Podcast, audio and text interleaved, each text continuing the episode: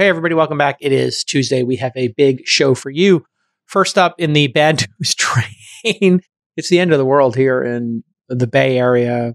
Monsoon season has hit. We've got atmospheric rivers and cyclone bombs, uh, and the continuation of the riff train. Coinbase has done a second major riff, 18% the first time. Now they're doing 20%. We'll talk about that. Yeah, the crypto winter is real. Then we're going to break down the latest in the Microsoft A- OpenAI relationship. Satya Nadella is either the greatest CEO in tech or mm-hmm. I have a very contrarian take on OpenAI. Yeah, and uh, very interesting to think about the relationship between Azure and the billions of dollars OpenAI is apparently spending on cloud computing with Microsoft. We'll talk about round tripping and some of the back channel there. Uh, you know what they say here in Silicon Valley, Molly no conflict, no interest. And then we'll talk about climate tech. Molly's got uh, a couple of stories in climate. Yeah, we got some good news, some we're all going to die news, and then a great interview with a climate founder, Michael Cronley, on uh, battery recycling and creating new battery feedstock for all those EVs and the power wall that I'm going to need any freaking second now when the lights wink, wink right. out. Stick with us. It's going to be a great show. This Week in Startups is brought to you by Vanta. Compliance and security shouldn't be a deal breaker for startups to win new business. Vanta makes it easy for companies to get a SOC 2 report fast. Twist listeners can get $1,000 off for a limited time at vanta.com slash twist. Mixpanel. Mixpanel helps startups find product market fit faster by offering powerful self-serve product analytics. Apply today to join Mixpanel's startup program and get $50,000 in credits at mixpanel.com/startups. And Squarespace. Turn your idea into a new website. Go to squarespace.com/twist for a free trial. When you're ready to launch, use offer code TWIST to save 10% off your first purchase of a website or domain. Two. All right, it's Tuesday. Feels like it's like the third Thursday of the week. I mean, it's been a very long week already. You're living every day. We're everybody's living every day twice with these storms in the Bay Area. it's a good day to be talking about climate startups, which we're doing today. People have no idea what's happening here in the Bay Area, but there's a concept of an atmospheric river. Mm-hmm. I, I, don't know the origin of this word, Molly. I first heard it, I think, last year. Right.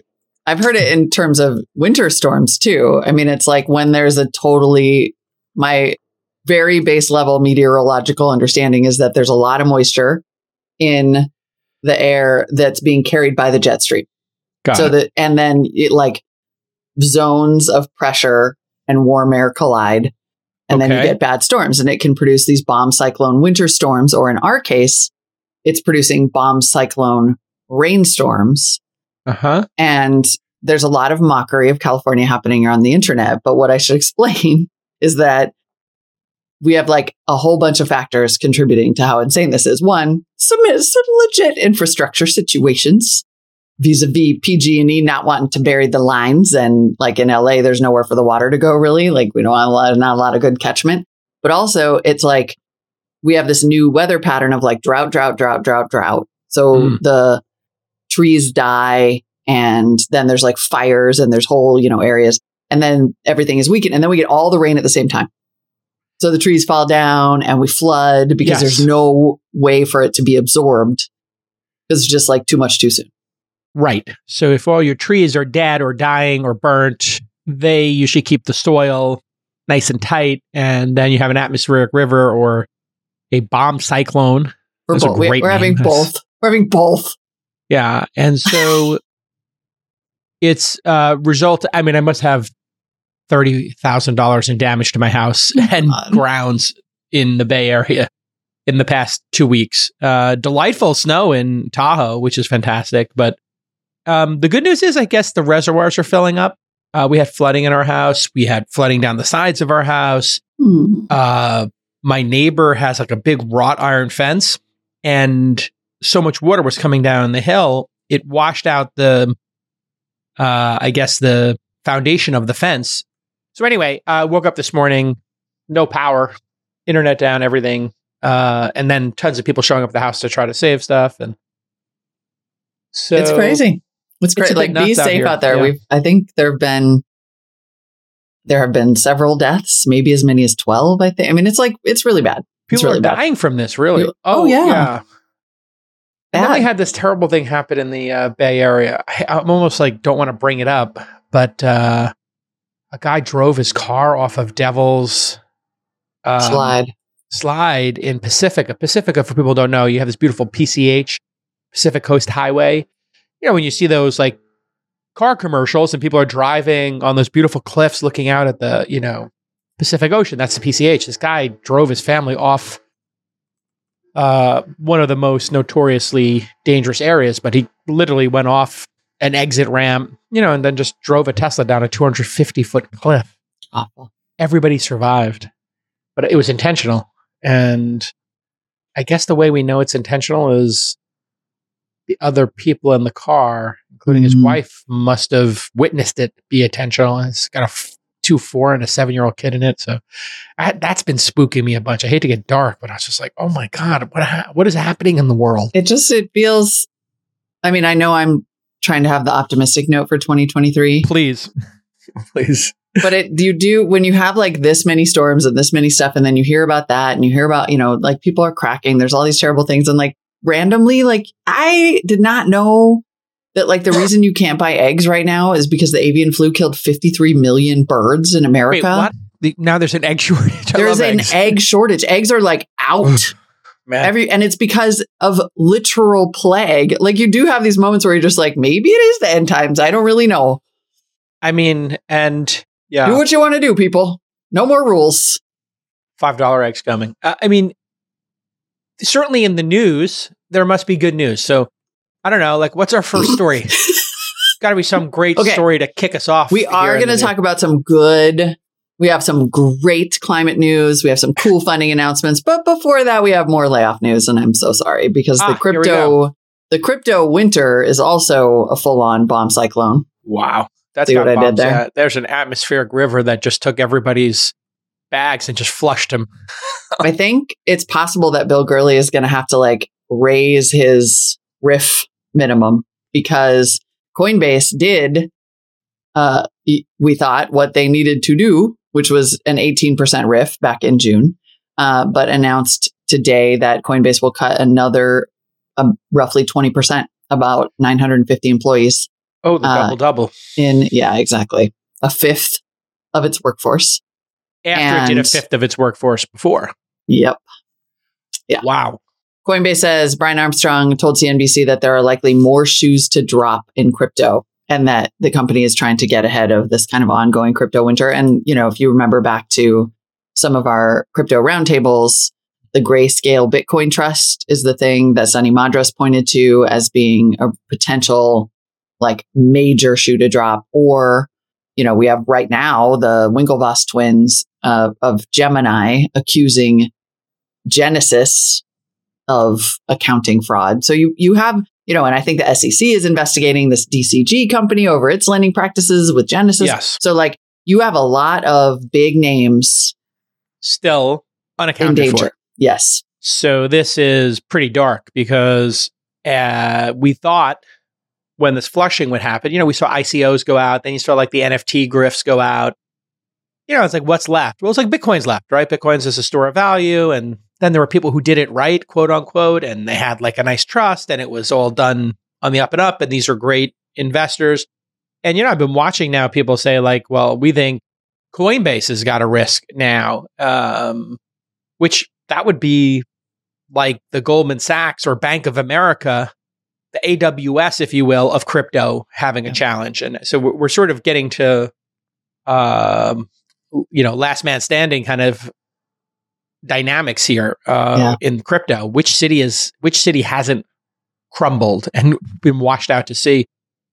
Um, And Brian Armstrong has Yeah. really been trying to reassure, you know, he's really been saying all the things that you would want to hear, like, we're fine.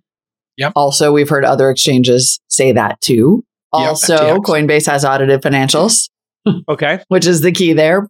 But Yep. but 80% of that revenue is still on trades and trading volume. And so if trading volume goes to zero or really so what you might see is if you see retail investors wash out, like people Yeah. who, you know, amateurs, then what you're going to see most likely is more serious crypto investors go back to not your keys, not your coin, and maybe not want to use exchanges. So there is a Right. really, I think, a high risk if Coinbase has not diversified enough. And by the way, the numbers that they've reported recently that they're kind of basing these concerns on and, and these layoffs on, like the last quarterly numbers we got from Coinbase are before Hmm. the FTX collapse. Yeah. And net rev- revenue was already down 54% year over year in Q3. Yeah, I if you there's no consumers right now who are looking at the current employment situation, their 401ks, the value of their homes, and the overall economy, inflation, the global instability in the world, Ukraine, Taiwan, etc., and saying to themselves, "You know what I want to do? I want to place a bet on a token. I want to buy an NFT." Nobody in their right mind is saying that right now. What they're saying is, hey, um, let me take a look at my balance sheet. Let me do a little austerity measures here. Maybe I'll buy a chainsaw and cut that tree down myself. Maybe I'll, I'll make some cold brew here. Yeah. You know, maybe I'll set up my own lighting rig at home and, uh, you know, not fly doing out my own, I'm doing my own manicures, man. Uh, I'm I'm going to start. My my daughters want me to. I I think I'm going to be the dad with painted nails now because. Oh my God, you had to get this Olive and June kit that I bought off Instagram. No. It's amazingly as look, it's got I did freaking glitter manicure at my own house. I like it. I like it. That would have cost you normally 40, 50, 60 bucks in the Bay Area to go out 70. 70? No, it would have cost 50. No. It would have cost 50 because I would have been gel. I might have got I might have gone dip. I mean, it would be 40 or 50 bucks though. Like and I did this at home and I could do it now. Like it's I got the kit. Anyway. Anyway, uh, Just Yas saying, Queen. austerity. I'm going to Yassification my. Jacification my nails. Do it. Um, do it. Get that Manny. Okay, if you're a SaaS or a services company that stores customer data in the cloud, well, you know it. You need to be SOC 2 compliant from a third party to close those big deals. And you need to use Vanta if you want to do this quickly and easily. Vanta makes it incredibly easy to get and renew your SOC 2. And on average, Vanta customers are SOC 2 compliant in just two to four weeks. Compare that to three to five months without Vanta. And they partner with over two dozen audit firms who have been trained to file SOC 2 reports directly within Vanta. It's a total no brainer. We all know that. A bunch of my portfolio founders have used Vanta and they report back that they have an amazing experience and they do that consistently. One more time, if you don't have SOC 2 compliance, you can't close major customers. You need to close major customers in 2023. We all know that. This is a really important year for all of us in the tech industry, in the business world. So, Here's the best part. Vanta's going to give you $1,000 off. That's right. A $1,000 credit is waiting for you. Vanta.com slash twist. And hey, that major customer, that can be the difference between your startup thriving or going away. We all know that. Vanta.com slash twist for $1,000 off your SOC 2. Anyway, uh, 20% riff significant. That's a thousand more tech workers, the white collar recession, surplus elites flooding into the market. Now, people have been getting jobs, and the jobs report came out. We talked about that yesterday, Mm-hmm. and people are getting jobs. So this is like this mixed bag, I think. Tech It companies is. grew too quickly. They're cutting, but there are apparently some jobs to be had in the world for now. I- Right. I, don't believe a lot of these statistics, these backward looking statistics, feel like we're flying the plane. I feel like we're driving a car on a 90 second delay. Like imagine you were driving down the freeway and like your windshield was a projection of what happened 90 seconds ago. I feel like we're making economic decisions that way, both inside of companies. You know, companies aren't being thoughtful enough uh, with real time data. The Fed, transitory inflation. You know, we can keep rates low forever. We can do all this crazy stimulus, omnibus spending. Everybody, I think, Molly, listen, you spent all these years at Marketplace Yeah. would it not be prudent for everybody who's not part of the labor movement like to maybe increase labor participation to maybe have more austerity measures do more with less be more efficient? We, we have to turn this economy around. This feels like we're going into like a debt spiral now. I, I hate to be pessimistic but those thousand people now who are on a coinbase on top of the 18000 losing their jobs at amazon 8000 people at salesforce what if half of these people get jobs, which I think seems reasonable, but what are the other half going to do? 11,000 at Meta? I mean, this again, I would say. I, what did I say yesterday? All every apocalypse is local. Yeah. Like every company in the world of mm. any size needs tech workers, not just tech companies. Okay. So I think you like if you have a lot of marketing people with tech expertise that get laid off, they can all go work at schools and insurance companies and VC for right? Like all of these Mm. companies that now need a level of expertise that comes from the tech industry, they can go back to finance. Frankly, like we had this whole wave of people who of MBAs who would have in the old days gone to Wall Street, who came Yeah. out to Silicon Valley instead. So they can go back to finance because finance isn't going to go away. Like I think there is I think a couple things. One, you're 100% right about backward looking data and also just the lack of real time data. And some of that is from this like weird isolation that's happened where you don't know what is actually happening. You just know what people think about it. So like we're making these big economic decisions based on like vibes when we don't have local news or boots on the ground or dinner parties where CEOs maybe were comparing notes for a few years and talking Yeah. about what was happening. So there's like a real vacuum effect with the knowledge. But also, I think there are other sectors that are stronger than we think they are because tech is sucking up so much of the news cycle. I mean, healthcare. We need healthcare workers. We need nurses. We need doctors. the shortage is there. We need plumbers. We need electricians. the shortage is there and professional services there. desperately. But also, that's a really long cycle that involves a lot of training and schooling. And so Yeah. that's going to be hard to step up too. So, like, I'm of two minds about it. There's part of me that's trying to resist the gravity of like the tech collapse narrative becoming the whole economic narrative because I'm not sure that's true. Yeah. But it also does kind of feel like everything's falling apart and nobody cares. And I don't know what to do. Um, Like, there's not enough vets and there's not enough nurses and there's not in school teachers. you know, just looking at the job openings, health and health, education and health services, big, um, professional business services, accountants, lawyers, all that kind of stuff. Still, we have a lot of shortages in some of those areas. I think lawyers, we have too many accountants, not enough. Um, so, you know, but are people going to leave Coinbase and take a hospitality job? Is somebody going to leave Facebook and become, I don't know, a uh, a teacher? Possibly, I don't. Right. you know, and, and how do you make that jump from I was in sales or I was in, you know, marketing and I was making 75K, 150K, whatever the number is, depending on how many years of service. And now I'm going to go start over and be a teacher at 47,000 or 62,000, you know. Well, but These school districts be- also need IT staff, and you know, I mean, they're sort of, but they don't IT pay very get well. paid in, you know, the, the school system compared Yeah, to I mean, working at Let me tell you, my brother does it, and not very much. Some of that may change. I will also say, and I'm not trying to only talk my book here, but Yeah. there's like a new, like I'm talking to so many. I cannot tell you how often I get a ping from somebody, like a high level person who's like, "Hey, can I talk about?" Like, can I have 15 minutes to just talk about making a pivot into climate? So, Oh, like, wow. there's a new climate tech startup born every minute. Yep. And all of these really highly skilled people coming mm-hmm. on to the market. And so I think there's like the the assumption is that there won't be new companies to absorb these people from big companies. But in fact, we know that new companies are being formed. And frankly, like either between the burgeoning generative AI startup bubble and the climate tech investing bubble, Yeah. I feel like there's plenty of startups for people to land at.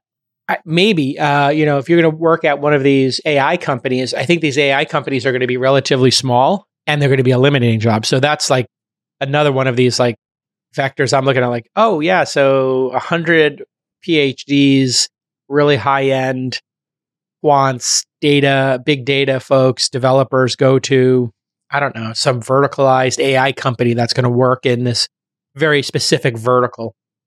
I, I mean, I think their work is going to result in more of the sort of mid tier jobs, uh, high paying mid tier jobs getting eliminated, or one person is going to be able to do the work of five, which we see all the time. Like, how many jobs have we seen where one person can now do the work of five, whether it's graphic design or marketing or sales or SDRs? And then you have this globalization thing happening where people are hiring because of remote work. Every all the managers have learned how to hire around the world. So one of the things I'm hearing, and we talked about this, I think, with the union discussion we had, there's a big discussion about stock-based comp, unionization, Mhm. entitlement, um, and just general expense in the United States. Mhm. And then people are like, wait a second, I have an office in Sao Paulo. I got one in, you know, Manila. I got one in Ontario, wherever it is. let's start just hiring people there because they also need jobs and we know how to manage and those people are half the cost. We get two for one or we don't have to deal with the union whatever it is. So the globalization remote work thing i think is going to raise the average salary up in the world while reducing it in the united states. So the as we reduce to a, a new level the the person who was working at facebook or meta you know in the in the bay area Zuck's going to just replace them with somebody in his, you know, Canadian, South American, Manila office. Mhm. And I think that's what we're going to start seeing, whether it's Microsoft, and Microsoft has big offices outside the US. They're just going to be We like, you know what? You want to Well, and- unionize? Great. I mean, we just shouldn't forget.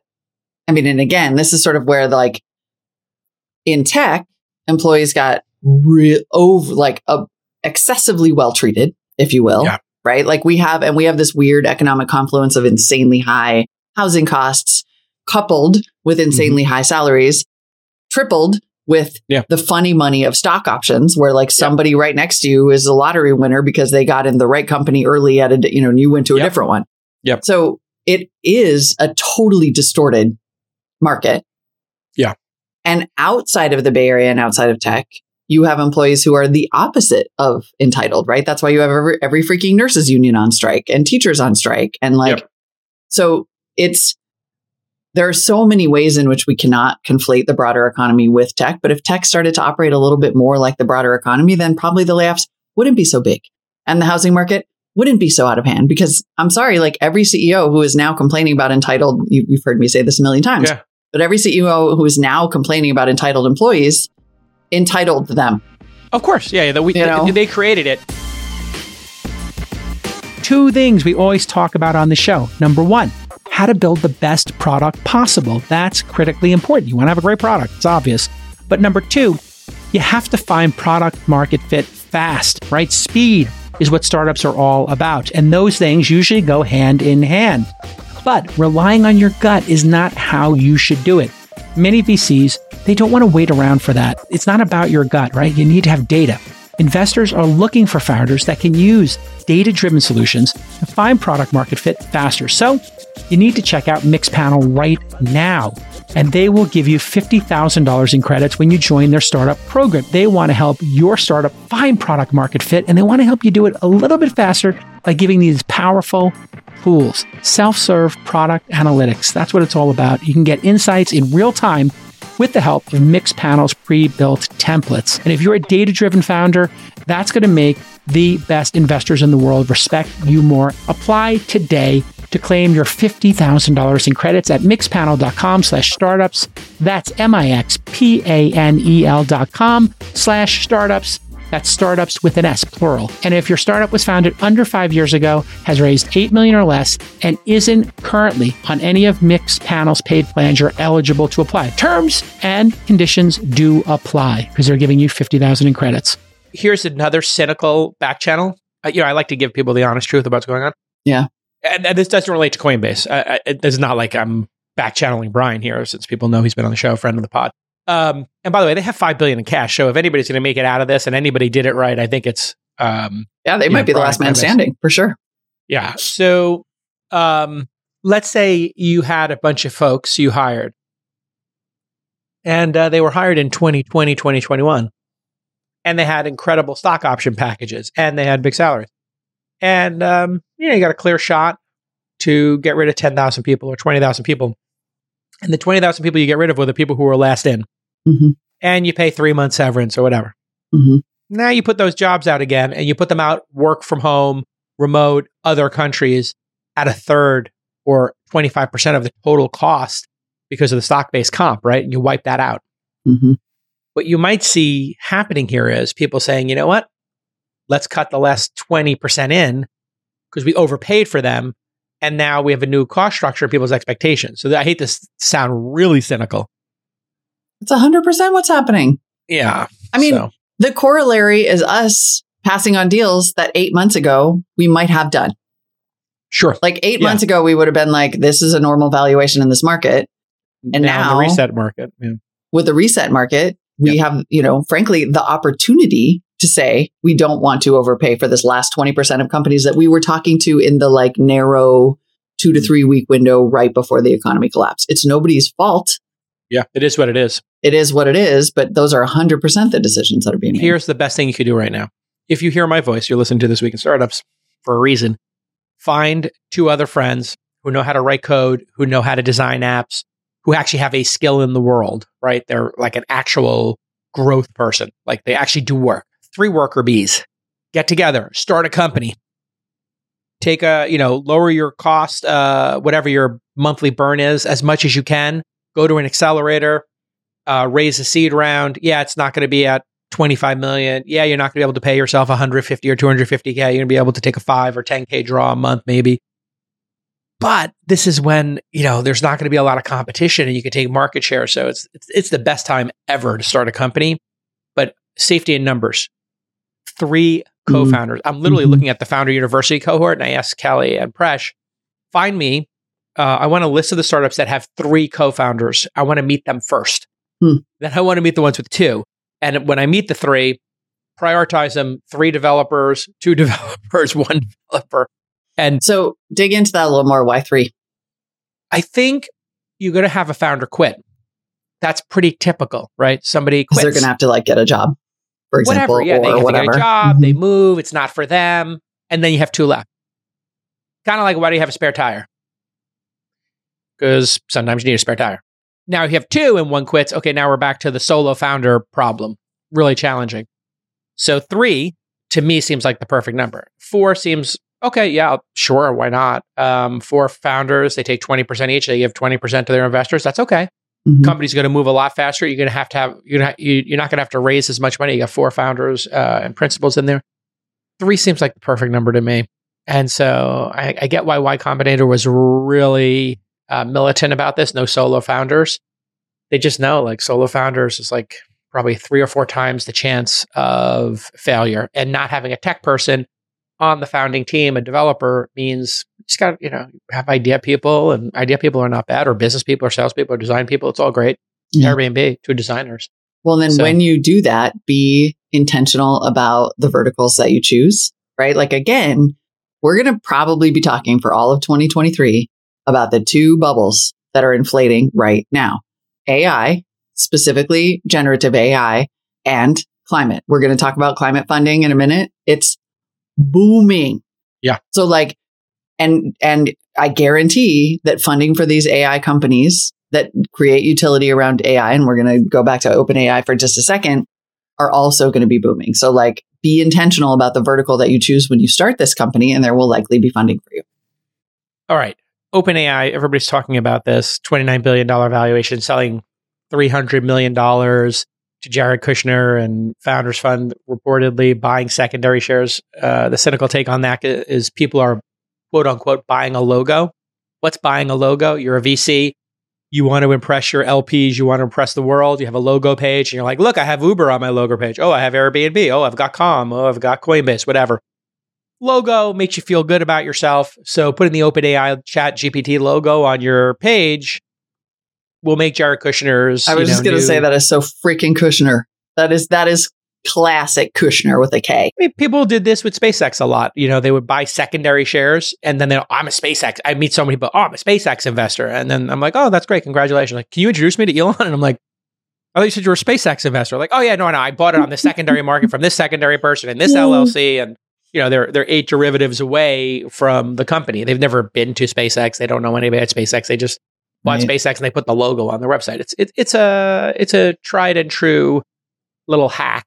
Um, but But we the thing I'm seeing with OpenAI Yeah. is Microsoft seems to be doing the most cynical way of looking at this is there some sort of round tripping, which is an illegal activity. So I want to be careful using that term.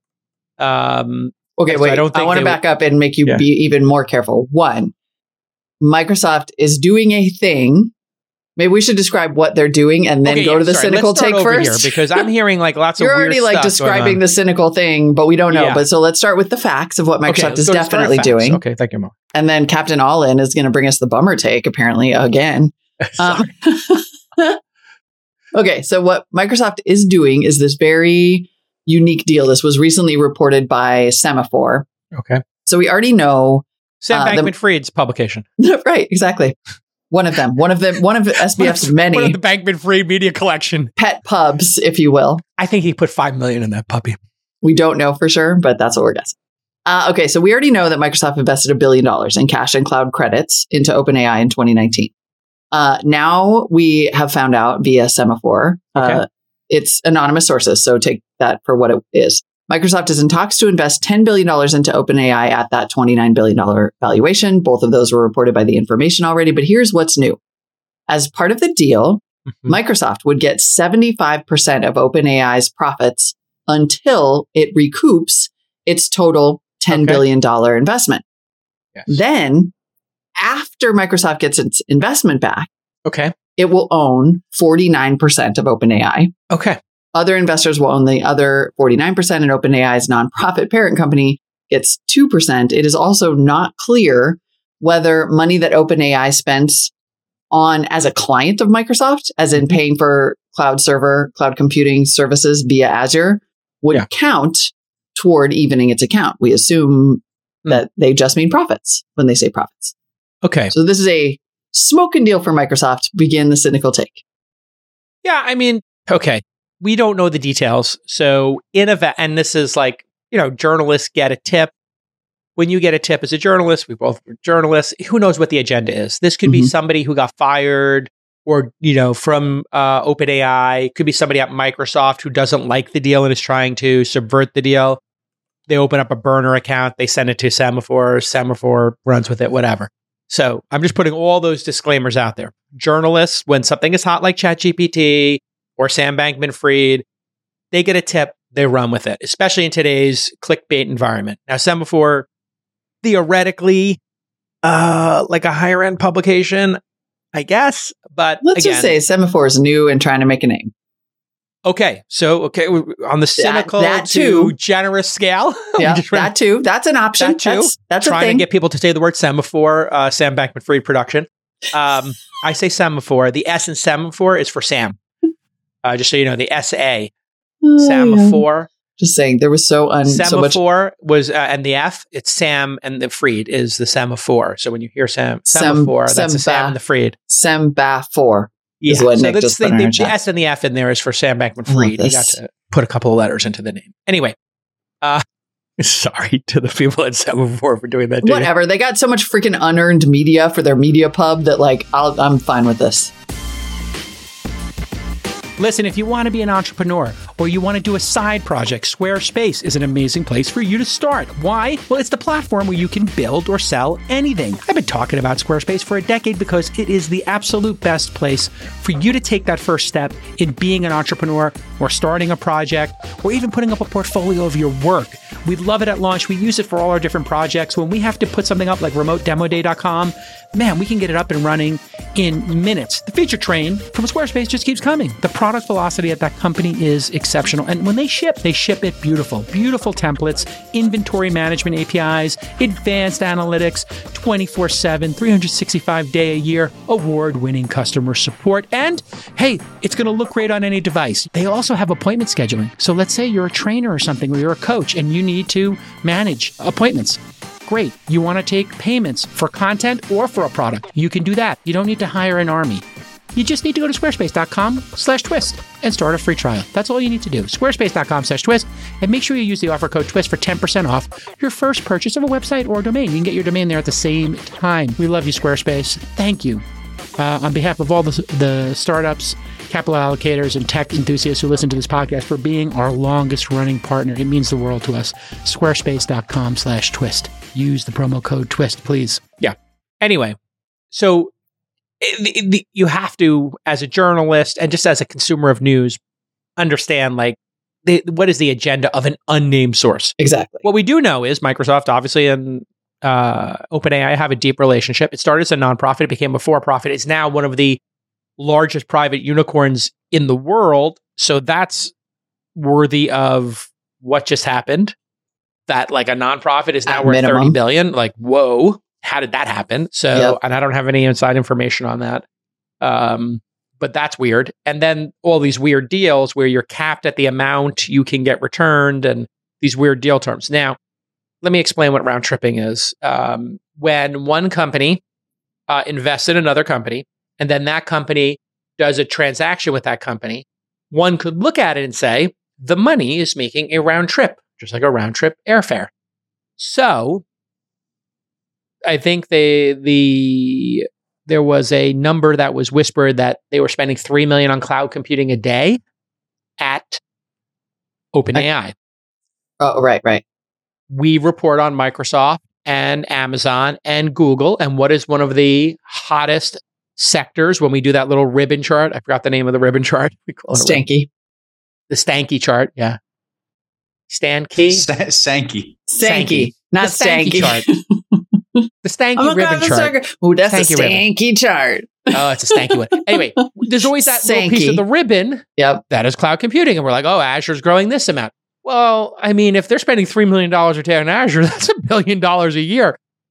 If Azure, if Microsoft's valuation is based on that, and you've got a billion dollars, and ChatGPT is open to the public, and the more people who use it, the more Google's cloud, com- uh, I'm sorry, uh, Microsoft's cloud computing revenue goes up, and they're trying to. Remember, we were saying Azure's percentage growth was greater than AWS's. Yep. One thing that Microsoft needs is to see that cloud computing number go up. ChatGPT is an application that makes that number go up. It costs six cents. Remember, people were saying, oh, that costs six, seven cents a search. It needs to be like 100x cheaper in order for it to be viable. Mhm. Not for Azure. For Microsoft, it's great that it costs six or seven cents. Right. They're the person who's making the six or seven cents. So OpenAI could lose a billion dollars, two billion, three billion dollars a year of Microsoft's investment money and round trip it back And- to Azure. And then SEC gets involved and says, hey, what's going on here? Now, it, it doesn't mean that they've explicitly said, hey, we're going to give you 10 billion. You have to give us that back in, in Azure. But this is a related party transaction if they are shareholders in one and the other. A related party transaction is like a bell that goes off if you're on the board of a company and the founder says, I want to hire my brother, uh, and you've got shareholders. Okay, you got a problem. Uh, or you want to, I don't know, buy. You know, my brother, let's say my brother owns like a, a bunch of office buildings, and then I rent space. I'm a publicly traded company, and my brother's office buildings. That's a related party transaction. The board has to then sign off on it.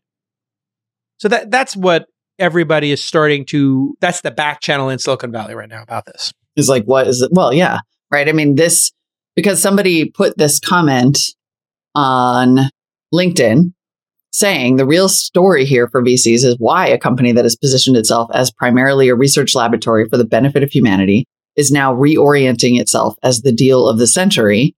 Come on, folks, that's the conversation we want to have. And so then when you look at like this, like incredible, I mean, there's one, the non cynical interpretation of that is that Satya Nadella remains the freaking goat that Microsoft made this unbelievable mafia deal that is frankly worthy of Bill Gates at his peak in the 90s. Remember that Simpsons episode? Buy him out, boys. Mm. comes and Homer starts a um Yeah. internet company, buys him out, smashes it. Anyway, uh and that Microsoft like saw this coming in a way that nobody else did. And it just so Yeah. happens that right, like that's all possible. But you do have to ask yourself why this thing that like as you have said probably should be open source as it develops. Like AI at this level should be transparent. It should be available to everyone. It's so transformative that it should probably not be locked up by heaven help us, even though they seem nice now, Microsoft, top You know, to bottom. was- That was literally, uh, that was literally Sam Altman's pitch. Was this technology? Somebody can pull up a clip of this or uh, you know a quote. This technology is so important; it shouldn't be owned by any one company. It should be open sourced. And then he flipped that and said, "You know what? It is so powerful that nobody should have access to it, and we have to lock it down. I don't want anybody to see the code base." So they, they have kind of flip flopped on them out, boys. exactly. That's how Microsoft gets you. They you think they changed, but they didn't. Uh, I, I think, by the way, that person. I don't. I, I don't want to um, dox the person who made that comment or anything, but I don't. I don't know. I mean, the public comment. So I. Yeah. I think it's fine. I, I, I was going to mention where he works, but he doesn't work at Microsoft or an AI company. So just so Right. we're clear That's that there, there isn't an agenda there. Uh, but it's a that is the key question to be asking here because right because it's true we have focused on the valuation and like Microsoft's making so much money on this, but like what we are now realizing, I think more and more is that this tool is Mm-hmm. training Microsoft's internal AI. It's Yep. operating on Microsoft's cloud. Yep. And Microsoft is going to take 75% of its profits up to 10 billion and then own half of it. That is a big deal. I mean, this is a, this is like going to be like hats off to Sam and the team over there. You know, great deal making at a very high price. You know, the, the company's probably worth two or three billion, and to get ten times what it's worth and give away half of it. Mhm. Well, if you gave away twenty percent of it at three billion, you know, better to give away half at thirty billion and cash in your chips. I don't know how much of this is going to the founders of the nonprofit or the employees. Um, but th- this is a huge transaction, and this is where one of the things you do when you're running a startup is you look for somebody who's got a problem, and then you craft a solution. Uh, and this is how great M and A can work. What's Microsoft's problem? Cloud, uh, in relation to Amazon. Okay, how do you solve their problem? Okay, make them the number, make them grow faster than Amazon's AWS is growing. Uh, what would be a way to do that? Create the most intensive application to run on a cloud computing platform that is addicting to billions of people. Problem solved. Now, that doesn't mean it's round tripping. That just means they created an application for the cloud that utilizes the cloud in a massive way and Right. that everybody's enamored with. The non cynical view is that this is the biggest corporate VC deal that's ever been done. Sure. Um, I think But there's a lot either of haters going on. I think people like probably Well- really hate the fact that Sam Altman's going to make, you know, whatever he owns. And maybe he owns 20% of this. I don't know. I mean, listen, selling out a thing that you positioned as good for humanity and a nonprofit is always going to feel like watching that happen is always going to feel a little icky, especially when you see the numbers go up as fast as they have. But this is also where, like, this is also where the media should start sounding a note of caution. The media, in this case, being us. Like Oh. Every other time that we've seen something hit evaluation this out of the blue so quickly, Mm. there have been reasonable questions to ask about how good it actually is or how good it is for, right? It's like, when do we start getting WeWork Theranos vibes here? Yeah, I, I think this is real technology that is really impressive by really smart people. Yeah. And it's a very conflicted transaction. And as we like to say here in Silicon Valley, no conflict, no interest. And so, you know, the reason this is super conflicted is because there's a lot at stake. This could really help Bing compete against Google. It could help Microsoft Office run away with, you know, new features that help it compete against Salesforce and Google you know, docs and everything. It's just, it's really groovy technology. Now you have to ask yourself, what the hell is Google waiting for? What the hell is Facebook waiting for? Facebook is on a crazy adventure to spend $10 billion on VR headsets. And, you know, Brad Gerstner was saying over and over again, why aren't they spending that on AI? Right. Why aren't they And they pushing have the AI invested a lot in AI. That's what I'm saying. Okay. So I'm just Facebook gonna go made full- the wrong bet. now I'm now, going full contrary. Says I have this entire data set of human behavior. I'm taking the entire mm-hmm. headset business, I'm spinning it off, and I'm putting all of my effort. This would be the power move for some. Yep. I'm spinning out the headset. It's got to stand on its own. Here's $10 billion in cash. Spend $3 billion a year. You got three years of runway. I'm spinning it out. It's going to be a public company, and I'm putting this person in charge of it. Spin that shit out. Boom, done. And then put all your effort into AI and catch up to this stuff. I mean, can you imagine what you could build based on the Facebook data set? I mean, Facebook has been working on AI for years. They were a leader. They're like Yeah. the silent killer in AI. So this raises this question again, unless it doesn't work. I'm going full contrary for 2023.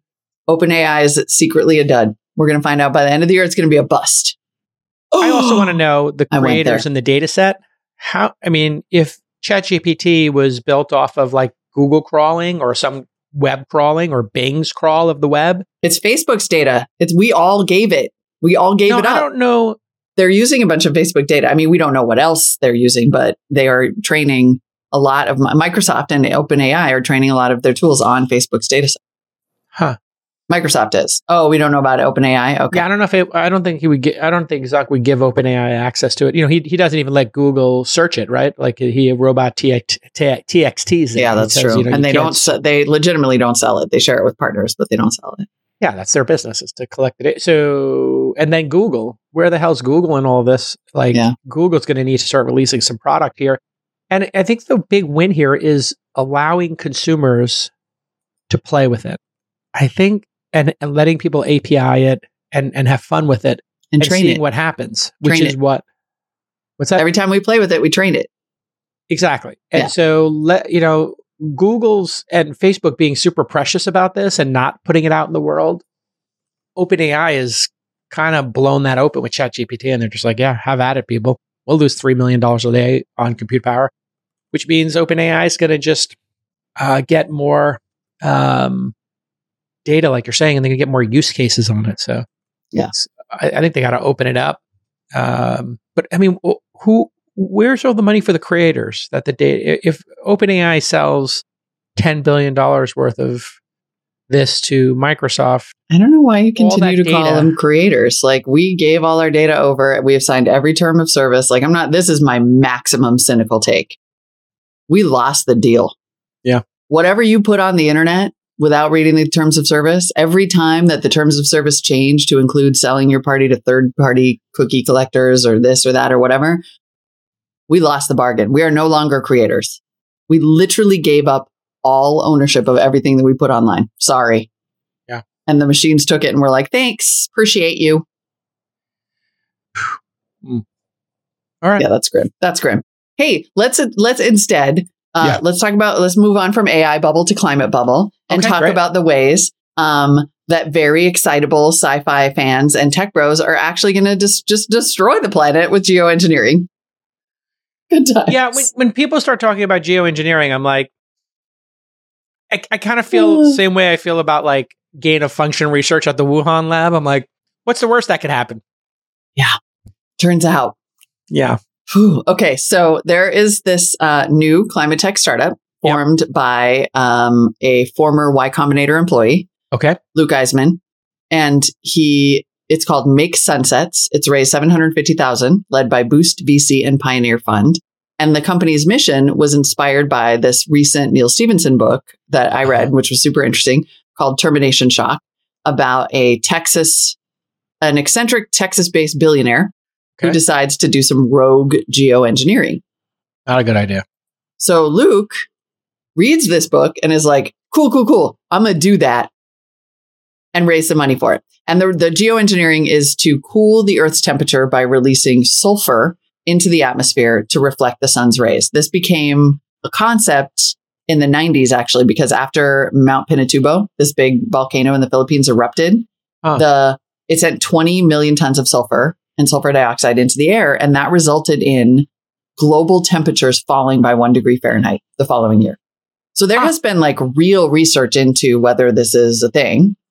But every time somebody does that real research into whether this is a thing, they're like, well, okay, sure, but how does it affect the like monsoon season in Bangladesh, right? yeah, what the are the second and third order impact of a bunch of sulfur being in the atmosphere would Exactly. be the obvious question here Exactly.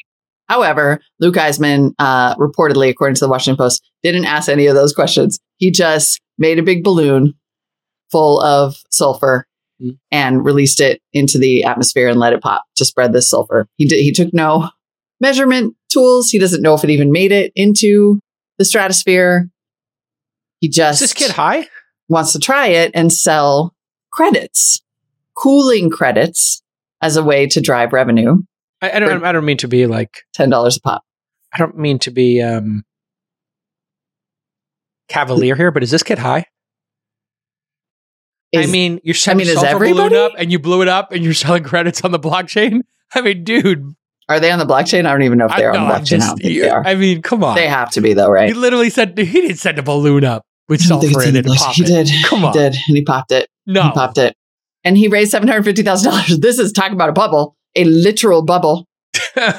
so he's selling these cooling credits. I mean, Oh, look, my this Lord. is gonna happen, right? Like people are going to mess around with ge- geoengineering because Neal Stephenson did all the research for them in his book or whatever, but also Come because we're gonna run, pretend, you know, I, I don't know. Maybe it's a quick way to make a buck on cooling credits. The market Okay. is ballooning. I'm going to give that one to producer Brian because he doesn't make a lot of jokes. the air out of this uh, innovation, but um, no, don't please. I, this is a message to smart people. Please don't do geo engineering or terraforming on planet Earth. Like, do that in a simulation. There, there's some compute platform where you can kind of just model this stuff out. You don't need to throw sulfur balloons into the air.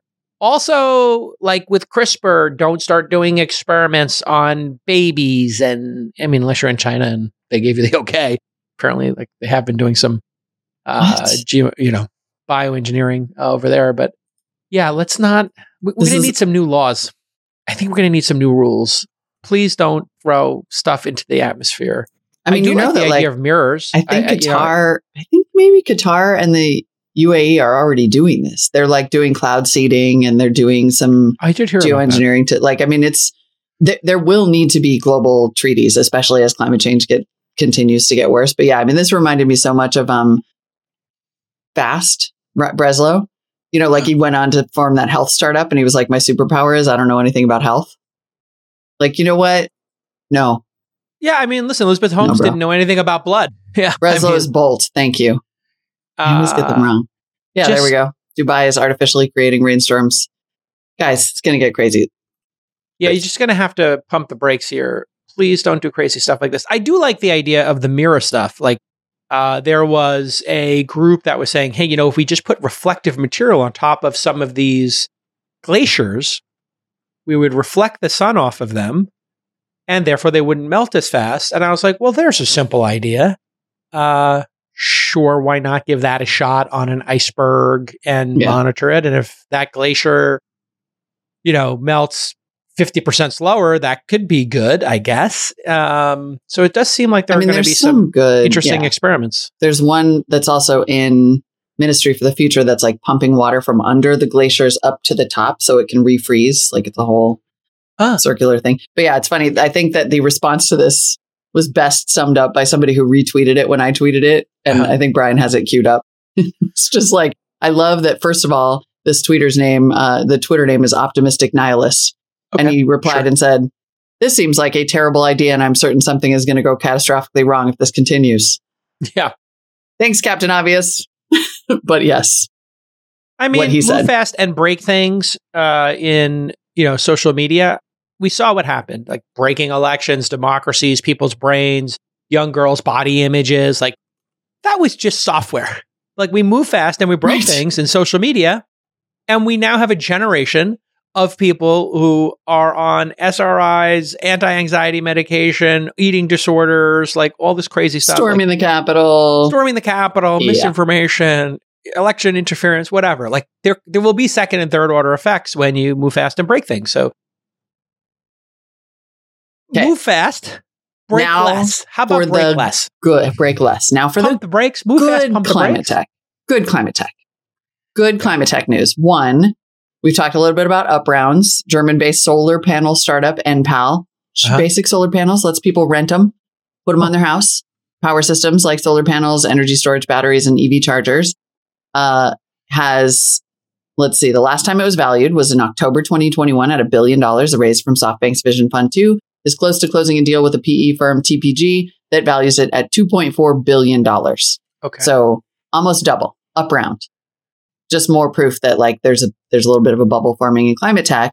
Those valuations are still strong for, and also you can apparently raise seven hundred fifty thousand dollars for your sulfur balloon idea. So I mean, it only takes a couple of like weirdos to be like, yeah, sure, give it a shot. You Yeah, know, why not? a lot of weird folks. Now, NPAL or NPAL, and pal German. NPAL, E N P A L is the name Mhm. of this company. They provide solar panels.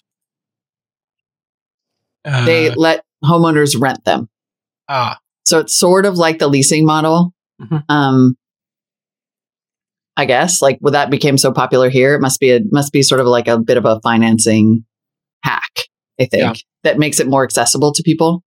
Um, I think what's interesting about this is that one, solar is where all of the clean tech 1.0 money went. but we're still trying to figure out how to just get that. I mean, like when you look at the most simple solution, Hmm. it's solar. It's the fusion reactor in the sky. Get it on Yes. every house, you know, get it on every building.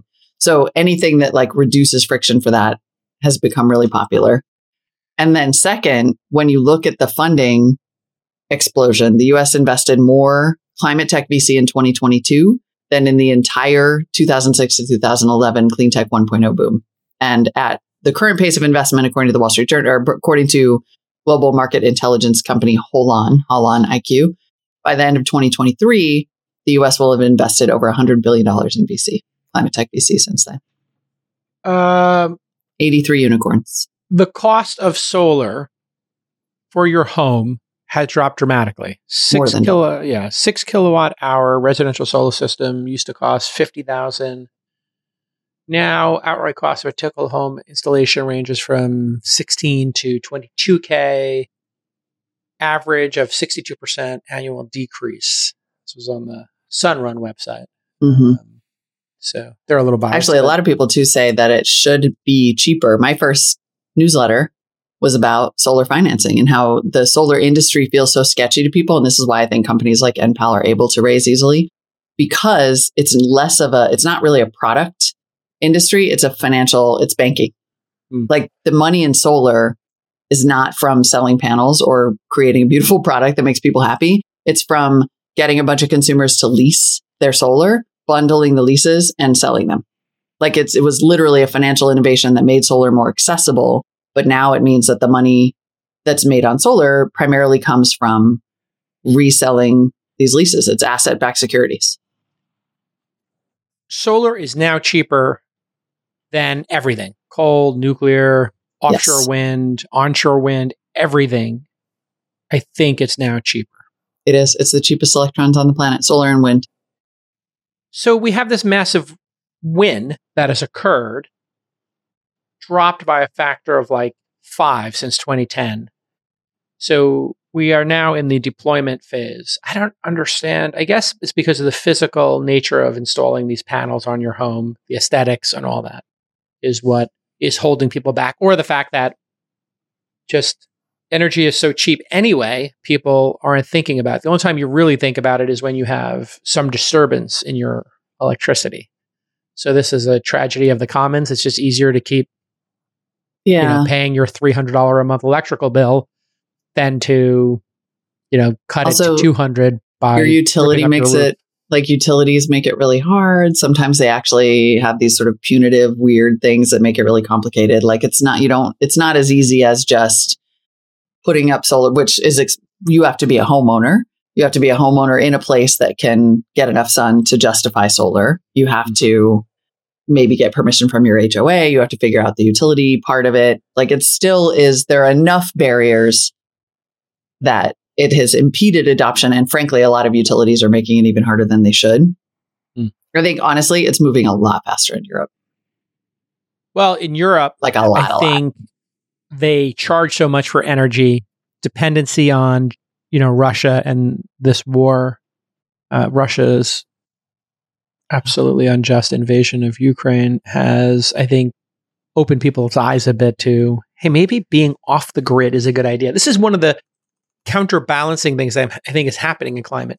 When you have an atmospheric river, uh, eh, or you have an ice storm in Texas and everybody loses power and then people start dying, uh, all of a sudden people are like, you know, it would be interesting if I had power walls and solar or a Generac, you know, natural gas thing, or maybe I should start thinking about having a Starlink on my roof and having, you know, a wire connection. Like I, Yeah. I am, you know, uh, adaptation. It's literally adapting. climate adaptation. Yep. climate adaptation, but the, the adaptations reduce dependency on the bad stuff by default. I was talking to somebody and they said one of the great joys of their life was building their ranch. And it's not like a super rich person. They're okay, but they, they have like a ranch and they have solar. They have a well. They have Starlink. Yes. And this person was telling me, like, I don't need any connection to civilization. I am, you know, just off on this mountain and this range, and Yeah. I'm good. was like, Decentralization is the future. I, I still would like you to come back, Jeremy Renner and Renner, and play some uh, what's it, Hawkeye? Hawkeye. I'd still like you to do some Hawkeye movies, but but get get better. Uh, future bestie. I feel like Jeremy Renner and I are because we're both Like, in Lake Tahoe. I think we're gonna start hanging when he's on the mend. I just so anybody who knows Jeremy, like, uh, you know, let him know like we're both gonna be mounted dudes, and we'll cut some logs together safely. And um, glad he's okay. Oh my god! All right, let's All right, let's let's move Oh, on then you have to our this week in climate startups. Yeah, we have a great, uh, super interesting climate interview. Michael O'Kronley is the CEO of Ascend Elements, which is an engineered materials and lithium ion battery recycling company, and they're recycling the feedstock for lithium ion battery materials, and then actually, and this is super interesting, what comes out is like ready to go cathode material. That's apparently the very hard part. Like oh. people are able to extract the cobalt and the nickel and the lithium from batteries and recycle those materials, but they don't necessarily just like pop out ready to go new cathode material. And that's what Ascend has figured out. So it's key to this whole, I mean, you know, I'm like weirdly obsessed with batteries like a weirdo, but they are the key to it all. We had a really fun conversation. Awesome. We'll enjoy everybody. Michael O'Kronley is CEO of Ascend Elements, which is an engineered materials and lithium ion battery recycling company. And welcome to This Week in Climate Startups. Molly, it's great to be here. Thanks. Um, I guess tell me, you know, first of all, in your own words, what are you guys doing? Yeah, so um, at Ascend Elements, we are a new, I guess, disruptive technology that's coming in, bringing this this ad- advanced technology to really take new and make sustainable battery materials out of recycled lithium ion batteries. And so it's a new technology, really, that um, that really hasn't been uh, introduced anywhere else in the world. And so it very efficiently takes spent lithium ion batteries, and these could be end of life batteries. They could be from even manufacturing scrap out of a, a large gigafactory. And so we take that, we begin to process it. And it's not just a process of recovering the critical elements that are in lithium ion batteries, such as lithium and cobalt and nickel and manganese, things like that. That's what the, a typical recycling process does today. Mhm. What we do is when we process that, we process it directly back into very high value cathode materials. So this is very, very different in that the economics of this process are very different. So rather than producing a commodity metal as our output product, we're producing an engineered material, as you mentioned in the in the intro. And so these materials can be sold at a much higher price. And as a result, we're able to really incentivize additional amounts of recycling because our process is so much more efficient and so much more economical to the point where we're actually able to pay for battery feedstock to supply it. And so that's a little different than what is maybe typically done today, where if you have a spent lithium ion battery, you essentially you, you give it or you donate it to the little recycling bin. Mhm. But now we're, we're moving into a direction now where there's a lot of valuable material inside these lithium ion batteries. And now that the scale becomes completely different when you talk about an EV battery. And these, these EV batteries are, you know, 1,000, 2,000 pounds, not just the little small ones that we're used to in our households. Right. So Well, let me let me stop you there. There's a whole lot going on here, and I want to back up to take Yeah, this yeah. like piece by piece. Okay, so one, you're recycling lithium ion batteries. Is it Yeah. specific to EV batteries at this point, or is it it's any size battery? So we can take any type of lithium ion battery. Yeah. So um, and there's different chemistries in different lithium ion batteries. Mhm. Certainly, the, the the chemistry that is in your cell phone battery, as an example, is different than the chemistry that is in your EV battery. But it doesn't matter. We can take those and process all of them. Got it. And then as you process them, it sounded like you are recovering the materials inside, but what is this sort of new aspect? The creating a new material or Yeah. explain that one. D- dig a little deeper there. Yeah, sure, sure. Um, so in a in any battery, there's Mhm. something that's called an anode and a cathode. This is Yeah. the positive and negative side in a, in a battery. So these materials that are used in a battery to, to create the anode and cathode are very specific engineered materials. Um, the cathode material is uh, is is a very specific material to make sure that you have the uh, the energy density uh, to make sure that the battery can charge and discharge at a certain uh, amount um, mm-hmm. or a certain rate, um, as well as you know it also contains a lot of various metals. So in the cathode material, that is really where the majority of the lithium exists. The the nickel or the cobalt or the manganese metals like that. Those are all metals. They're in right. the cathode material. Right. On the anode side, um, there's there's different materials that are used there, but predominantly it's graphite or a form of carbon. And so they're they're they're different materials that are used, but they're um, they're made and generated very specifically to function in a battery. And so you take these raw materials and you transform them into an more of an engineered material. Gotcha. And that's really um, the the big difference. So when you move from a commodity or a raw material and you take it and you elevate that value into an engineered material, that's really what's driving the economics here. Is and, that that engineered material? And also, of course, you're recovering. I mean, that list of materials you gave us, cobalt and nickel, um, and lithium yeah, itself, lithium, I guess. Yeah. Right. the big one yeah. are hard to come by. Yes, they, they are hard to come by. And um, increasingly you know, really. in high demand as a result of other batteries. So, like, it sounds like what you've created is a real value chain, a dual ba- value chain here. Yes. So essentially, it's um, I, I, like to think of it as as really uh, just stacking value. Yeah. Or you know, sometimes uh, people refer to it as margin stacking. So there's there's essentially a recycling piece where you recover these metals, but then there's also a piece of where you transform these metals into this higher value engineered material. And so there's there's essentially uh, essentially an economic value of just recovering the metals, and then there's an economic value of then transforming these metals into a um, an engineered material. Right. What, what can you do done, with the what can yeah. you do with the engineered material? So that engineered material is the cathode material that's in a battery. Oh, it so, is. Okay, got it. And and what our unique technology is is we've developed a way to take a lithium ion battery and essentially skip that intermediate step and go right to this engineered material, the cathode material. Gotcha. So it's a much higher in value material that we're making. Um, and really, it's it's enabling a lot of uh, or higher amounts of recycling because the economics are just much much better. And are you then producing new batteries, or are you strictly in the recycling business, the recovering and recycling? So I, we're actually in the materials business. So um, so our, our, raw materials, and there are many other cathode um, manufacturers out there, um, but they they make their materials from primary sources or mine ores. So someone's got to dig this stuff out of the ground. Mm-hmm. They've got to, you know, concentrate it and refine it and then eventually make a cathode material out of it.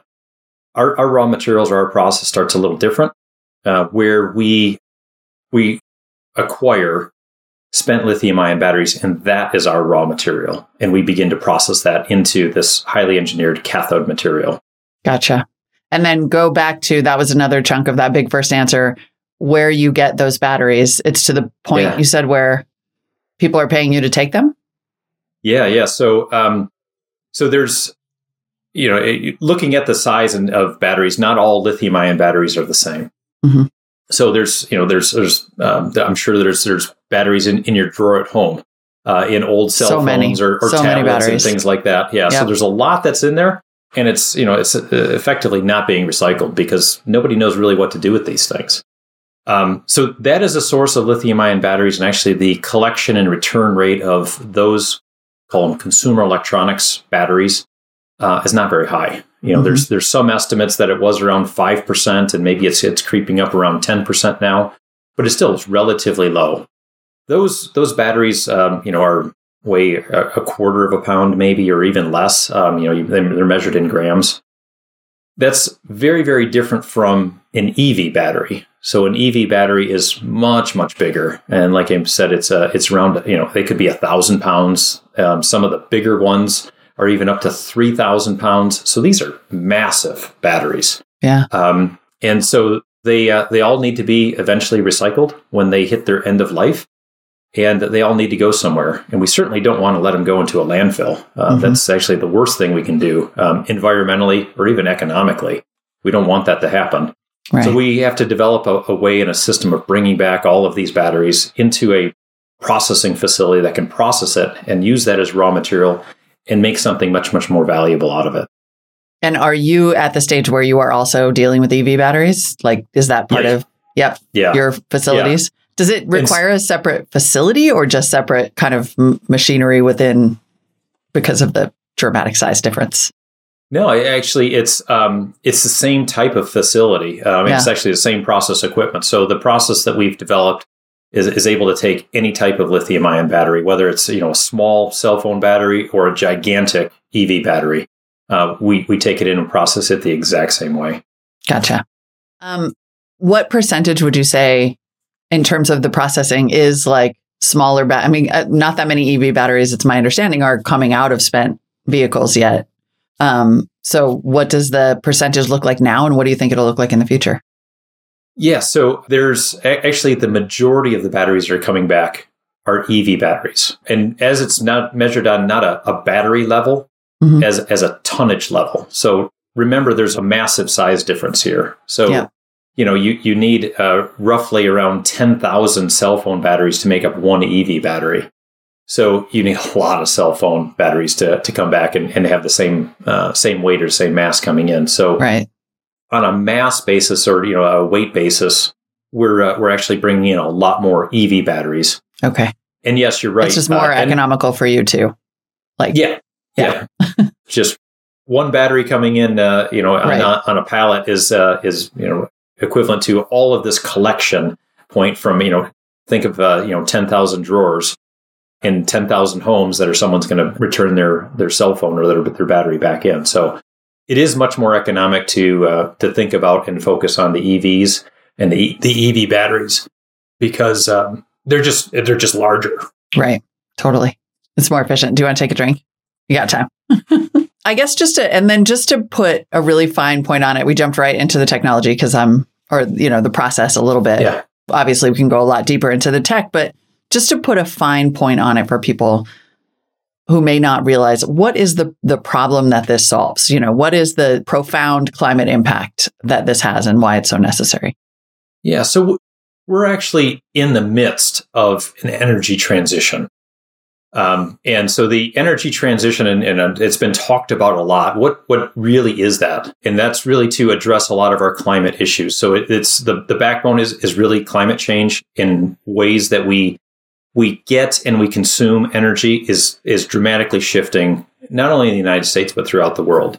Mhm. And two industries are being dramatically affected by this, and it's really it's energy and how we consume energy. One is in the transportation industry. So, you know, this is when we're talking about EVs now. So, we are slowly starting to transition our entire automotive fleet from fossil fuels to um, using uh, electricity and preferably renewable electricity. So, uh, you know, tailpipe emissions really from from your um, are, are going to be going away, and so many governments are behind this, OEMs are behind this, and really consumers, um, whether they're uh, slow adopters or they're uh, you know they're early adopters, it doesn't matter. Eventually, they're part of this transition, and it's going to take time. Mhm. So that's going on, and it's really to address climate change. The other industry that's massively affected by this energy transition to help and improve climate change is really um, the way that we receive electricity, the way we generate it and really store it and, and manage it. So, if you look at the number of coal fired power plants or the use of coal in the United States or anywhere else, it's dropping.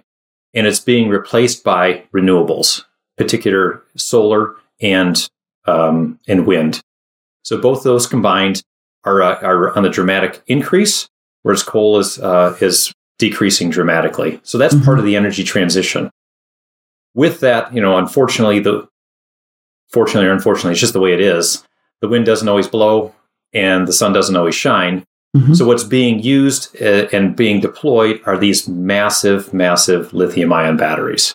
And so they're they're they're as big of a house, uh, or as big as a house, or as big as a you know a, a very large commercial buildings. They're just packed with batteries and that's essentially the storage and it, uh, that is being placed on the grid. So really, at the center of this energy transition in the automotive space and also the um, you know the utility grid uh, scale uh, or industry is really lithium ion batteries. Yeah. And so Yeah. that's really what what we're we're helping to solve. And so we're going to have a lot more batteries now. Yeah.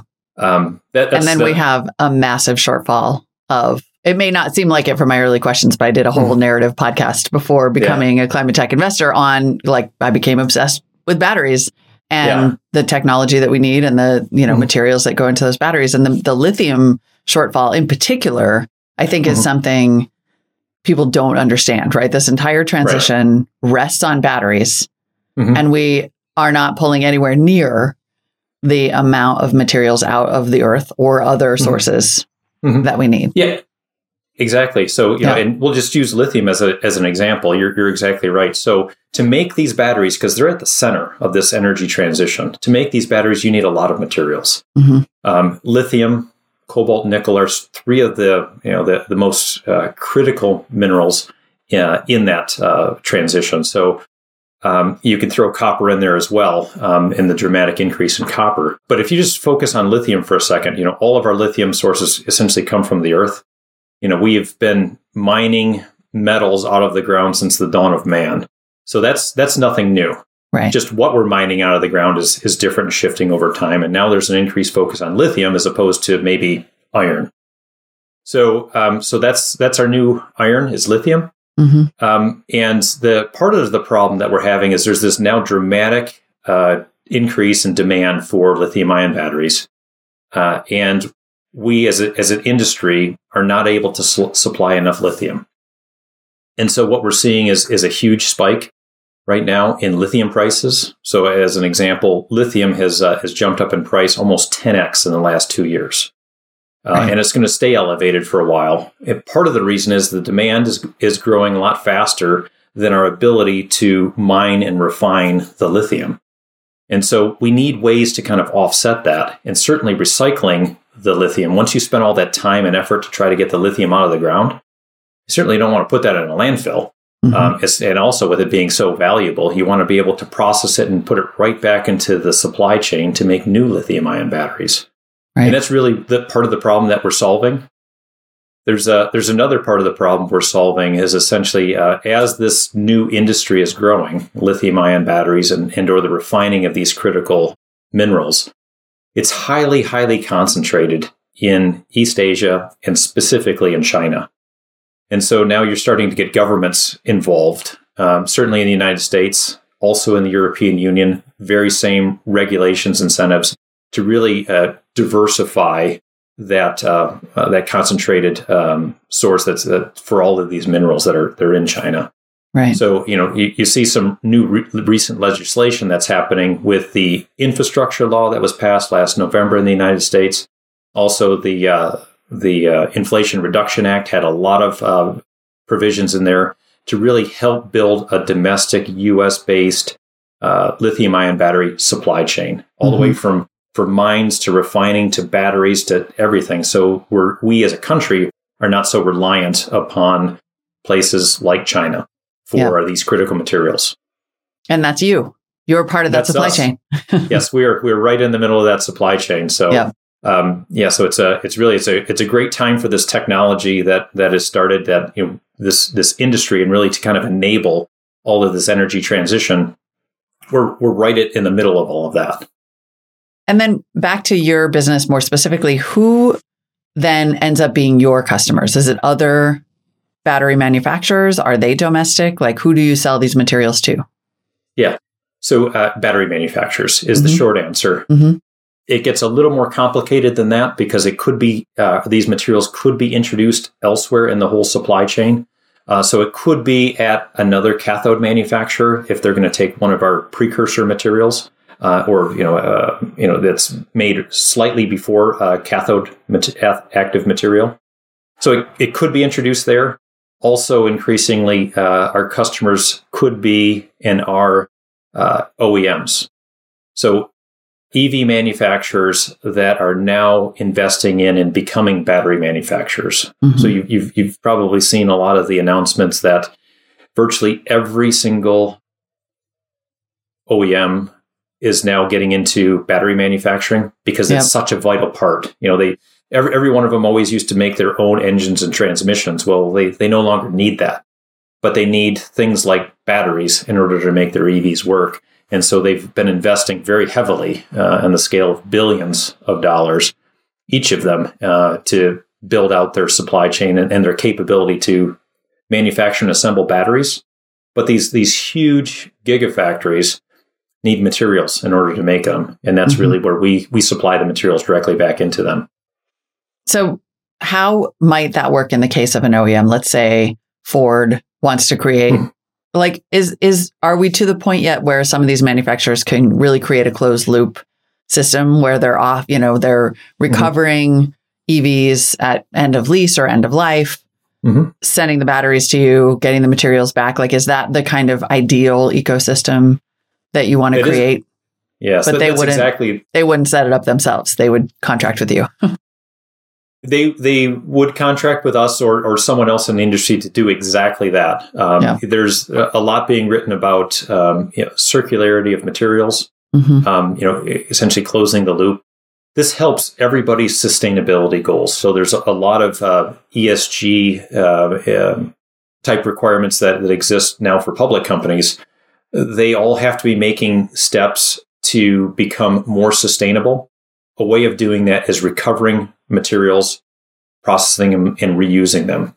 And so that certainly uh, uh transcends into EVs and EV batteries. So they're they're incentivized to do this. Um, it helps with not only their sustainability goals, but it also it really helps with economics as well. So the ideal state, and we are very close to doing this. I'll say as an industry, is closing the loop. So OEMs and battery manufacturers have access to and can acquire lots and lots of batteries through end of life vehicles or you know various buyback programs. There's there's complete uh, I guess reverse logistics companies that sometimes the OEMs have control of, sometimes their partners have control of, but they're able to to bring these vehicles back um, at at end of life and then process the entire vehicle, but then pulling the the battery out of it. But there's also another source that they have much more direct control of, and that's in the manufacturing process itself of lithium ion batteries. So many people don't know that when, when you make a battery, um, there's a lot of uh, considered manufacturing scrap that comes from these large battery factories. Anywhere from 8 to 10% of everything they produce ends up in the scrap hopper. Hmm. And some of that is, you know, there's there's manufacturing scrap, uh, which is just truly scrap, but also there's a portion of it that is by design. They they essentially there's certain cutoffs or stampings that they uh, that they cut out, and so um, so there's a lot of material that they generate themselves that also needs to be recycled. So eight to ten percent of their total output needs to be processed and recycled even before it makes it into a, an EV. So, uh, so we help them with that. So there's, yeah. and, and, that material is available today. Or uh, when every single battery manufacturer starts up, they need a recycling partner to bring all that material in, process it, and return it right back to them. And so, as new uh, battery factories are coming online and starting to produce, um, they need a partner. And to the point where every single battery manufacturer or every single battery plant, and these are very, very large plants now, they they need a recycling partner or company that's almost right alongside them in starting up the same time they are. So you know the the, the number of battery factories that have been announced in the U.S. there's there, there's a lot of them, um, and we're going to need just as many recycling plants in the United States to just keep up with that. Uh, and then it's going to need to be even multiplied again when we start to get serious amounts of end of life uh, EV batteries coming back in. So, right. so those are the, the two main sources of feedstock that come in to our uh, one of our facilities. But then you know we're we're really working with primarily battery manufacturers and EV manufacturers to help them close that loop. And how many facilities do you have? So right now we have uh, four facilities. So two are at a smaller scale that are doing a lot of the uh, the piloting and R and D and development of our critical materials, and um, the other two are uh, facilities that are operating more at a commercial scale. So one is one's operating, and the other one is is actually under construction. When did you start? How new are you at this? So that's a good question. So the technology dates back about a decade. Um, and so um, the technology itself was a spin out of uh, Worcester Polytechnic Institute. So it's a it's a technical university outside of Boston, um, and there was a battery lab there and, and a few professors that had de- developed this process. And so, you know, our, our intellectual property and the processes, you know, date back 10 years now. Mm-hmm. Uh, the company itself was uh, was incorporated and started back in, in 2016, um, but it was operating more in a stealth mode for uh, you know for about four years, further developing the process and, and getting it right. And uh, we we essentially came out of stealth mode beginning of 2020, and, and really started going out raising more funding because the technology was at a mature enough point where we could, you know, raise the funds and then start opening uh, and constructing facilities to to process you know very large amounts of, of batteries. Um, and by very large, we should say there's a very there's a correspondingly large amount of money that has to go yes. into uh, an endeavor like this. So you raised it looked like a little under 500 million in grants and then a 300 million dollar Series C, right, led by Fifth Wall. Correct. Yes. So uh, yeah, that was uh, what we did in 2022. So this year, so it was a very good year for for raising money. Um, we so this business got, that we're in, you got in just under the wire, and then yeah, yeah. So, um, but it is a very capital intensive business. Um, yeah. So it, it's it's not like we're a software company that you know needs development time, and then once you've got it developed, you can you can replicate it. Um, it it's uh, you know call it a hard tech or deep tech uh, type business where it takes a lot of capital. Uh, but uh, on, on the flip side, what we're really doing is we're building infrastructure that's needed for the long term. Mm-hmm. And so this is a, you know it, it's a very sustainable business. It's a long term business, and so those are the type investors that we look for. Um, it's the whenever I get on a phone call with with an investor that is you know used to developing and investing in software companies, you know it's it's usually not a good fit. Right. So, um, so we have to find the right investors, and there's plenty of those out there uh, that are interested in in clean tech or the deep tech. They they really understand it and get it, and they're in it for the long haul, um, and helping us build this infrastructure. And and now the fact that we're getting the support from the U.S. government in these uh, Department of Energy grants is is very very helpful. But they're also you know, making a long term investment in building this infrastructure we need in the U.S. Yeah, talk to me more about that landscape. Have you been there since 2016? Um, I've been involved with the company since 2017. Okay. Yeah, so I've been been around a long time. And so you must have seen long. because there's a, there's been a bit of a shift in climate tech investing toward a greater willingness, like you described. There are more investors now who are saying we'll take this longer journey mm-hmm. and you know potentially lower margins for a longer, more like you said, sustainable in all the senses of the word um, mm-hmm. business. Have you seen that shift? It sort of feels like now all of a sudden there's like a bubble in a, in a really good way around yeah. making these type of investments or firms that are specifically focused on frontier tech or hard tech or deep science. Yes. Yes, exactly. So there's there's a lot of funds, and and that's really I think uh, a lot of the deals that are actually getting done. The companies that are getting funded these days. Of course, we're not in a very good economic environment right now, um, but uh, the, the companies that are involved with uh, climate change or climate tech uh, or deep tech, they're they're the ones that are really um, they're still progressing because there's there's a broader thing that's going on. And yes, we have economic uh, ups and downs, or the market goes up and down, but but this this um, this climate issue is not going up and down. It's only continuing to get worse. And mm-hmm. so there's there there are a lot of people really investing in this because they know it's it's it's something we've got to do something about and um, and so that is more or less staying fairly steady. That uh, people are are still doing deals and getting deals done, making those investments. So, um, so I, I, see that.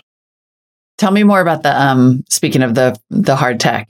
yeah. Tell me more about the technology because it's my understanding, you know, battery recycling technology exists. It's my understanding that you're able to recover 98% of the materials within the battery. Talk to me about that technology and why it's better. why? Yeah. How are you so awesome? Yeah, how are we so awesome? So uh, there's there's several technologies that actually will recover high amounts, um, 98% of some of these critical metals. What uh, what what is truly different though is what we are is our output product. Our output mm-hmm. product is very different from other methods, and so there there are other methods that that exist. Um, you know, such as a, uh, a smelting process, or you know, they refer to it as a pyrometallurgical process. This is actually a very, very old process um, that dates back, you know, thousands of years um, to to smelt metals and, and refine them. That, that's just melt them down, like just melt them down. Yeah, and and so that's the most crude, basic way of doing it. Um, it's not very environmentally friendly. Uh, it takes a lot of energy to to yeah. do that. But so it, it's that's a process that has been adapted to recycling lithium ion batteries uh, of recent. There's there's another process um, that's more of a chemical process. It's referred to as hydrometallurgical uh, recycling. But what that does, and it's it's a process now that's it's going on 100 years old. Uh, again, that process has been used extensively in the mining industry uh, to essentially refine certain ores that come out of the ground. Mm-hmm. And so that process has also been adapted to recycle lithium ion batteries. But again, the output product of both that, that smelting process or that chemical process only recovers the metals itself because that's what those processes were designed for. Okay. This this process that that we have, we actually call it hydro to cathode, and so it's a it's a, it's a brand new process. And what that process actually does is it starts out with these spent lithium ion batteries and goes directly to this high value cathode active material. Mm-hmm. That's what's very, very different. So That's we're not just yeah. we're not just recovering those those metals. We're going directly to this um, this highly engineered material, and this is a process that was uniquely designed to recycle lithium ion batteries. So there was there was a problem that you know the the professors at uh, WPI were trying to solve. Mm-hmm. back when we just started making EVs and putting them out on the road, you know, back in 2010, 2011, nobody was thinking about recycling these things. And yeah. and back at that time, we had these older technologies that okay, they they worked, but they weren't very economical. And so if you don't have an economic process to recycle and it's a cost, then that's going to be a problem for broader adoption. So mm-hmm. they set out to to find a more economical way to recycle these batteries and and really what their their answer was is they wanted to make the most valuable product possible from spent batteries. Yeah. And, and their answer was the cathode material.